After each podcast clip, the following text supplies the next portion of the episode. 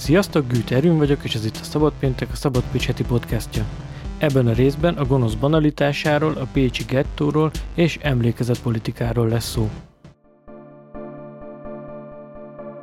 Az idei első Pécsi közgyűlésen egy szokatlan felszólalást és gesztust láthattunk, hallhattunk.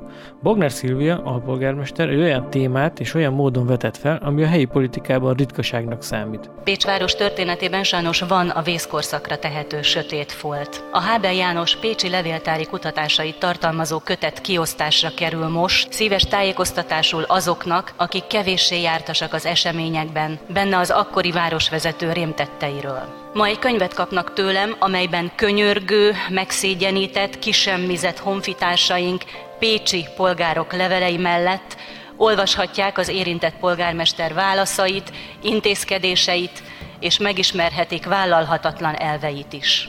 Méltó-e e levelek írója, e rendelkezések végrehajtója arra, hogy szeretett városunk, mintha mi sem történt volna, megbecsülésben tartsa a mai napig? Mert ugyan az idézett ember kiváló szociálpolitikus és kiváló szervező volt, de a történelem egy nagyon nehéz pillanatában nem tudott olyan álláspontot képviselni, ami méltóvá teszi erre a nagy tisztességre. Kérem, álljanak mellém az esztergártalanításban először azzal, hogy ismerjék meg ezt a súlyos történetet, és ne engedjék, hogy a feledés homályába merüljön. Esztergár Lajos a második világháború alatt Pécs polgármestere volt, és történészek, civilek véleménye szerint az akkori cselekedetei alapján nem szabadott volna sem utcát, sem városi intézményt elnevezni róla. Sőt, 2014-ben a Városi Szociális Díjat is róla nevezték el.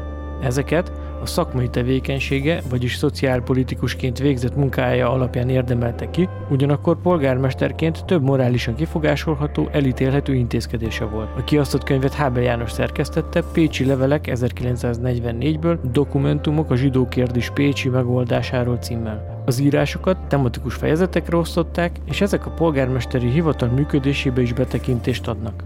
Ez pedig jól mutatja, hogy a zsidó ellenes törvényeket hogyan hajtották végre Esztergár Lajos vezetésével. Néha túl is teljesítve a kötelezőt. A dokumentumokat összegyűjtő kötethez Vörös István Károly Pécsi történészét bevezető tanulmányt, amelyben összefoglalja a pécsi zsidótalanítás folyamatát és annak következményeit. A történész szerint viszont pont a zsidótalanítás miatt nem jó szóválasztás a civilek, politikusok által használt Esztergártalanítás sem. És a náci sem ezt kifejezést is problematikusnak tartja. Azt tudjuk, hogy 1940 Fentel volt a polgármester, előtte pedig tanácsoka volt a városnak, illetve a Makai mellett talán hát helyettes polgármester is volt egy ideig. A korai időszakáról, amit Pécset töltött, annyit tudunk, hogy rendőrségi állományban volt, onnan került át a polgármesteri hivatalba. A népbírósági peréről szóló sajtócikk szerint mikor itt Pécsre érkezett, akkor belépett az Ébredő Magyarok Egyesületébe, és ott is szerepet vállalt, de ennek különösebben levéltári nyoma nincs illetve az magában, hogy valaki belép az Ébderült Magyarok Egyesületében, nem azt jelenti, hogy ő náci, vagy nem tudom mi milyen szélsőséges ember, hanem a kor szellemének megfelelően keres magának valamiféle szellemi otthont, közeget. A kor köztisztviselő korára egyébként a, a, a korszak kultúrájából következően, az ellenforradalmi kurzus kultúrájából következően rengeteg antiszemita ember volt, ilyen lájtos antiszemitizmus, ami egyébként manapság is lehet kap, hallani akármilyen kocsmai beszélgetésben, vagy utcai, vagy akár más közösségi diskurzusban is. Az Esztergárnak az egész általam ismert története az arról szól, hogy egy rendkívül precíz, rendkívül kötelességtudó, nagy szorgalmú hivatalnok volt, aki végrehajtotta az utasításokat. Hogy milyen skrupulussal, milyen kevés skrupulussal, az nem igazán lehet írni. Minden esetre, amikor elkövetkezik az, hogy német megszállás, sztójai kormány és a zsidóknak a magyar részről történő elkülönítése, majd kiszolgáltatása a, német harmadik birodalomnak, akkor ő ezeket az intézkedéseket precízen végrehajtotta, sőt, innovatív kezdeményezései is voltak. Volt-e neki más lehetősége, illetve ha lett volna más lehetőség, akkor milyen következményekkel járt volna az? Valószínűleg semmilyen következménye nem járt volna, nyilván nyugdíjazással járt volna, és a karrierjének a végét jelentette volna. Ugye utólag mi most már könnyen mondjuk azt, hogy hát nem olyan nagy vesztesség, hiszen 44-ben bekövetkezett a szovjet megszállás, és egy egészen más történeti időszak következett el, de ezt... Hónapokról lett volna szó. De, de ezt ő nem tudta persze, előre. Persze. Hát mondjuk 44-ben azért már nyilván tudták, hogy a németek veszíteni fognak, de mondjuk 41-42-ben ez azért nem volt annyira nyilvánul. Ez Stalingrád után lehetett ez gondolkodó emberek számára nyilvánvaló. Na most az Esztergának azért van egy nagyon fontos másik szerepe is, ami összefonódik ezzel a köztisztviselői szereppel, és ez a Loncsában játszott szerepe, ő szociálpolitikus is volt, és szociálpolitikai szakember, elméleti szakember is volt. A pécsi norma az ugye azt jelenti, hogy a, a segélyezést, a támogatást munkához kötjük. Ő csinált erről a kategóriákat és ennek megfelelően, ezt utána kéne nézni, most így fejben nincsen meg benne, hogy mi volt ennek a rendszere, a struktúrája, ennek megfelelően kaptak támogatást az arra rászoruló azt kérvényezők. De ennek a Roncsa programnak azért volt egy olyan vonulata is, amit egy Szikla Dorottya nevezetű hölgy a századunkban meg is írt, hogy hát mondjuk egy ilyen, ilyen nevelőprogram. Tehát, hogy annak adunk támogatást, aki jó magyar, jó keresztény és ez, a, ez nem csupán a, a, csinálunk egy környezetrajzot, környezettanulmányt, nem csak azt számít, hogy milyen szociális körülmények között van, hanem a, a kor szójárása szerint a magatartása is számított, és ez ugye erre egy erőteljes antiszemita lehetőséget is megnyit. Arról nem is beszélve, hogy az Ungvári Krisztiának a könyve óta ezt elég alaposan lehet már tanulmányozni. Az egész korszaknak volt egy olyan gondolata, hogy a a javak újraosztásával lehetne a társadalmi válságon segíteni, a javak újraosztásában pedig nem annyira a katolikus egyház vagyonára vagy az arisztokrata ídbizományokra gondoltak, hanem a polgári, elsősorban a zsidó vagyonnak az újraosztására gondoltak. Hát és ez meg is történt. És ez, ez, ez, ez meg is történt, illetve hát nagyon béna módon történt meg, rendkívül kaotikusan és ö, időhiány miatt is még mindenfajta más bajuk is volt ezeknek a az embereknek. Az én véleményem szerint a bírósági ítélet, amely ugye fölmentette Esztergárt, a két És ráadásul nem is elsőrendű vádlott volt, hanem... Nem is elsőrendű vádlott volt, hanem egy csomagban volt a Kislászló, aki a Lakics Laktanyánakban összezsúfolt zsidók gyűjtőjének volt a parancsnok, a Kislászló helyettese Szabó, nem tudom, hogy hogy hívják, meg kéne néznem, és a, az Esztergár, és még egy ember, aki viszont már külföldön volt, hogy őt nem lehetett elítélni, talán ő volt maga Kis László.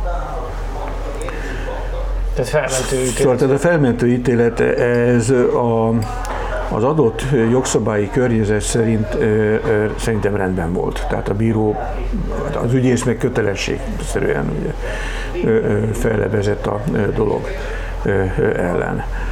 A, volt alternatívája az Esztergának, lemondhatott volna, ahogy lemondott a Nikolics ahogy lemondott Szeged polgármestere, ahogy nem hajtotta végre a gettósítást. Nagykanizsa városvezetője, ahogy lemondott Zala megyének az alispánya, tehát tudunk erre nem egy példát, hogy, hogy köztisztviselők azt mondták, hogy akkor ezt nem veszünk részben, nem csináljuk, és akkor nyilván nyugdíjazták parkolópályára került. Ez egy reális alternatíva volt. Ő nem ezt választotta, hanem végrehajtotta ezeket a törvényeket. Tehát én nem gondolom az Esztergárt egy vadállatnak. Legkevésbé sem gondolom kifejezetten kiráza idegettől a jelzőtől, hogy náci samesz lett volna. A samesz az templom szolgált jelent, tehát ne keverjük már ide ezt a fogalmat a nácikkal, egy szóban ne használjuk már ezt a kifejezést. De példaértékűnek sem tartom az ő viselkedését és az ő tevékenységét, különösen 44-ben nem korábban is nyilván lehettek volna alternatívák. Tehát nem kell az Esztergárt meghurcolni, nem kell az Esztergárt mindenfajta csúnya jelzővel illetni, de szociális tevékenységért járó városi díjat sem kell róla elnevezni, utcát sem kell róla elnevezni, hogy egyébként Vasalbertől sem kell elnevezni utcát, ugye most az Esztergár egy kicsit lefedi ezt a Vasalbert problémát, hogy a, az előző városvezetés úgy gondolta, hogy a Marsz Károly utcát átnevezi Vasalbertnek, nekem nem a Marsz Károly név fáj, nekem a Vasalbert név fáj. Uh-huh és nem kell róla hogy a családsegítő gyermekjóléti központot uh-huh. elnevezni. Ö, ennyi a ö, ö, történet. Eszterger Lajos szerepéről megkérdeztük Goldman Tamást, a Pécsi Zsidó Hitközség elnökét is. Szerintük ebben az ügyben sem tudnak politikai szerepet vállalni, ugyanakkor üdvözölnék, ha valóban megtörténnének az átnevezések. Miután nincsenek pécsi családok, ezért nincs meg az az emlékezet, hogy ő ki volt, vagy mi, tehát hogy ők ez, erre nem emlékeznek. Azt tudják, hogy borzasztó volt, meg elmesélték. Két pécsi családról tudok például én, akik így ez a az ilyen hülyén hangzik, mert nincs tüke zsidó pécsi, de hogy, de hogy akik ilyen ősi pécsi család, hogy így ö, voltak, és hogy ők, ők, ők valahogy e, erről így nem beszéltek. De hogy van olyan, aki nem itt él, és neki viszont beszéltek a szülei valószínűleg. A könyvvel talált meg minket a téma, hogy a Hábe János, aki elkezdte kutatni a pécsi zsidóság történetét, és ezen belül elkezdte kutatni, ő foglalkozik komolyan a holokauszt történetével, és a Vörös István Károly tanár úr, aki szintén nagyon komolyan is ugye a Vörös például foglalkozott a, magyar holokauszt történetével, ott van a két kötetes a magyar holokauszt története Brehem, és ő írta a Baranyai vagy Bél-Dunántúli régiónak a részét, ők kezdtek el ezzel foglalkozni, és tulajdonképpen mi tőlük tudjuk, szóval, hogy ez egy ilyen nagyon érdekes történet, Mondom elsősorban azért, mert a, a, a most itt élő zsidó családok zöme az, az azért nem, ö, ö, nem a háború, a családok maguk nem a háború alatt, nem pécsiek voltak, hanem így ide költöztek, és hogy azért nem volt ez az emlékezet meg. Utólagosan viszont azért most már hogy össze lehet rakni ezekből az említett kutatásokból a, ezeket a darabkákat, tehát hogy ez, ez alapján már lehet egy vélemény, vagy... Hát így van, tehát hogy, és, és hogy így a közösség, amikor ez így szóba kerül, vagy most ugye az előadása, mit rende, rendszeresen rendezünk ilyen szabad egyetemi előadásokat, és akkor az egyik ilyen utolsónak, a, nem is egyik, sőt a legutolsónak a Vörös István volt az előadója, és pont ez az Esztergár volt a téma, és akkor hát azóta így ezt tudjuk, és, és hát előtte is nyilván már valamennyivel előtte azért is került fel, meg hát azért, mert a, a polgármester asszonynak a, az expozéját hallottuk, és, és hát ezért így hát megviselő ez lelkileg. Tehát, hogy így, így mindannyiunknak, még akik nem is Pécsen élt, most a család dokat értem ezzel, tehát mi, akik nem itt értük meg, azoknak is azért megviseli. Mondanék egy másik Jó. gondolat okay. menetet. Ez a másik világháború után elkezdték a szociálpszichológusok, a filozófusok elkezdeni gondolkodni a gonosznak a fogalmán. Uh-huh. És hogy az egy baromi érdekes már a, tulajdonképpen már a, a, a, a, a, a perben, tehát a Nürnbergi perben, Igen. Nürnbergi perben megfogalmazódott a, a, az a definíció, ami, ami, ami, ami egy ilyen nagyon ö, plastikus, és azt mondja, hogy, hogy a gonosz az az, aki a másik ember, a másik csoport, a másik népcsoport szenvedése iránti közömbösséget tudja produkálni. Most ezt jó megosztottam, de a másik közömbös, a másik csoportember szenvedé, szenvedése, szenvedésétől egyszerűen nem érdekli. Mert aki gyilkol, meg kínoz, meg kínozva gyilkol, az az a pszichopata. A, a, aki, a gonosz az ez. Ugye a, a Hannah Arendt, aki egy ilyen nagyon jeles ö, ö, filozófus és a, a, a, a ö, életművének ez egy fontos része, ő Hannah Arendt a gonosz banalitásáról beszél, és ez nagyon érdekes, mert amikor Jeruzsálemben az Eichmann elfogták, akkor ő kiment, ö, hogy, hogy szembenézzen vele, és ő írja nagyon szép elején, nagyon plastikusan, hogy a, a, a, ő azt gondolta, hogy lát valami szörnyűséges embert, és akkor ezzel szemben látott egy bürokratát, aki semmi más nem akart, mint baromi jól teljesíteni, semmi más nem akart, mint megfelelni az elvárásoknak, a törvények betartásnak, és baromira nem érdekelte, hogy az, amivel ő foglalkozik, az több millió ember halálához vezet, és hogy a szervezési tehetségét és képességét azt hova állította be, milyen, milyen célirányba állította. És Esztergás szerintem azért érdekes, és eltekintetben még izgalmasabb is, mint az Eichmann, mert hogy ő ugyanezzel a tehetségével csinált jó dolgokat. Ugye az ő szociálpolitikája az, az azért hozott jó dolgokat, az ő szervezési tehetsége, képessége hozott jó dolgokat, de ugyanezt a képességét, amit használta az oncsatelepeknek a, a, a felépítéséhez, a Pécsi norma megállapít, vagy megcsinálás, hogy az EGRI normát magyar normásították, és azt ő Pécsi normává alakította, ami, ami egy szociálpolitikai, korszociálpolitikai etikája szerinti megfelelő vagy jó vagy tehetséges elgondolás, hogy, hogy, hogy ugyanezt a tehetségét utána beállítja a, a, a, a, a zsidótlanításnak a, a, a szolgálatába és hogy, hogy ez, ez, ez, ez micsoda, hanem a, ugyanaz, ami az Eichmannnál azt mondtuk, hogy a gonosz banalitása, hogy itt szerintem még plastikusabban jelenik meg. Uh-huh. És hogy, és hogy ez, a, ez az igazán fájdalmas, hogy, hogy egy ember, aki meglátja a szegényesendő embert, és azt mondja, hogy igen, akkor egy másik esetében pedig a megalázásig, a, a megnyomorításig Oké, okay, hogy bizonyos szempontból a törvények, az akkori törvények betartásával, de azon túlmutatva, tehát hogy annál ő azért ott is, meg, ott is jobb, le, jobb volt, mint a, mint a korabeli törvények. Tehát, hogy látjuk ugye ezekből a Pécsi levelek könyvből, hogy, hogy ő ott is túl teljesít. Ott is idézőjelben jobb. Uh-huh. És hogy ez, ez szerintem, ez nem a náci ez az izgalmas, szerintem, vagy nekem, bocsánat, akkor inkább úgy mondom, hogy nekem, hanem, hanem ez, hogy hogy van ez egy emberben, hogy, hogy egyik pillanatban ilyen, vagy másikban olyan vagyok. Tehát, hogy szerintem, amikor Ugye nem tudok elképzelni egy civil ember számára nagyobb megdicsőülést, vagy nagyobb tisztességet, mint hogy utcát neveznek el róla, vagy díjat, vagy ugye az ő esetében még egy intézményt is. Szóval hogy azt hiszem, hogy egy, ennyit lehet elérni az örökké valóság útján. És akkor az a kérdés, hogy, hogy ez mit üzen?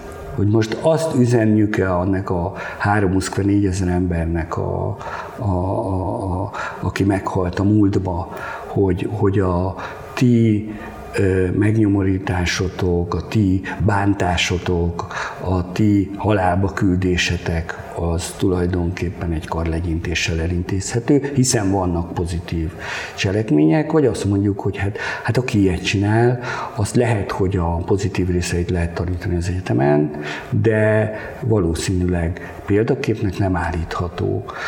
De ami szerintem izgalmas még, hogy, hogy de a jövőnek is üzen, hogy most aki, aki ilyet, egy ilyenben részt vesz, részt vállal, mint a holokauszt, hogy az, az, az ha példakép, akkor tulajdonképpen ez a dolog megismételhető. Tehát előfordulhat még egyszer, hiszen, hiszen ez egy karlegyintéssel intézhető probléma, hogy na de voltak. Szóval, hogy szerintem ez az igazi kérdés ebben az Esztergár sztoriban. Tényleg nem a, a náci volt, vagy nem volt náci, vagy, vagy szóval, hogy, uh-huh. hogy így, így, így, legalábbis a mi számom, az én számomra, és, és most egy kicsit kitágítom az én a, a hitközséggel, még ha nem, tehát, hogy igen, szóval, hogy a mi számunkra ez a kérdés. És szerintem ez, ez, ez ami, ami miatt fontos erről beszélni, vagy fontos ezt átbeszélni nekünk is, meg fontos átbeszélni nyilván a városnak is, hiszen, hiszen nekik kell ebbe dönteniük pont az lett a következő kérdésem, hogy eddig ugye az én elméleti síkon mozgott a dolog, hogy történjen-e valami, ne történjen, meg hát próbálták tematizálni az elmúlt években többször. Most viszont gyakorlatilag beindul valami, mi lesz ezzel kapcsolatban hát mi, a szerepe, vagy hogyan, hogyan fognak viszonyulni ehhez? Hát mi szerepet nem fogunk ebbe vállalni. Tehát mi egy egyházi intézmény vagyunk, nem pedig politikai, és politikai szerepet nem is tudunk, meg nem is szeretnénk vállalni.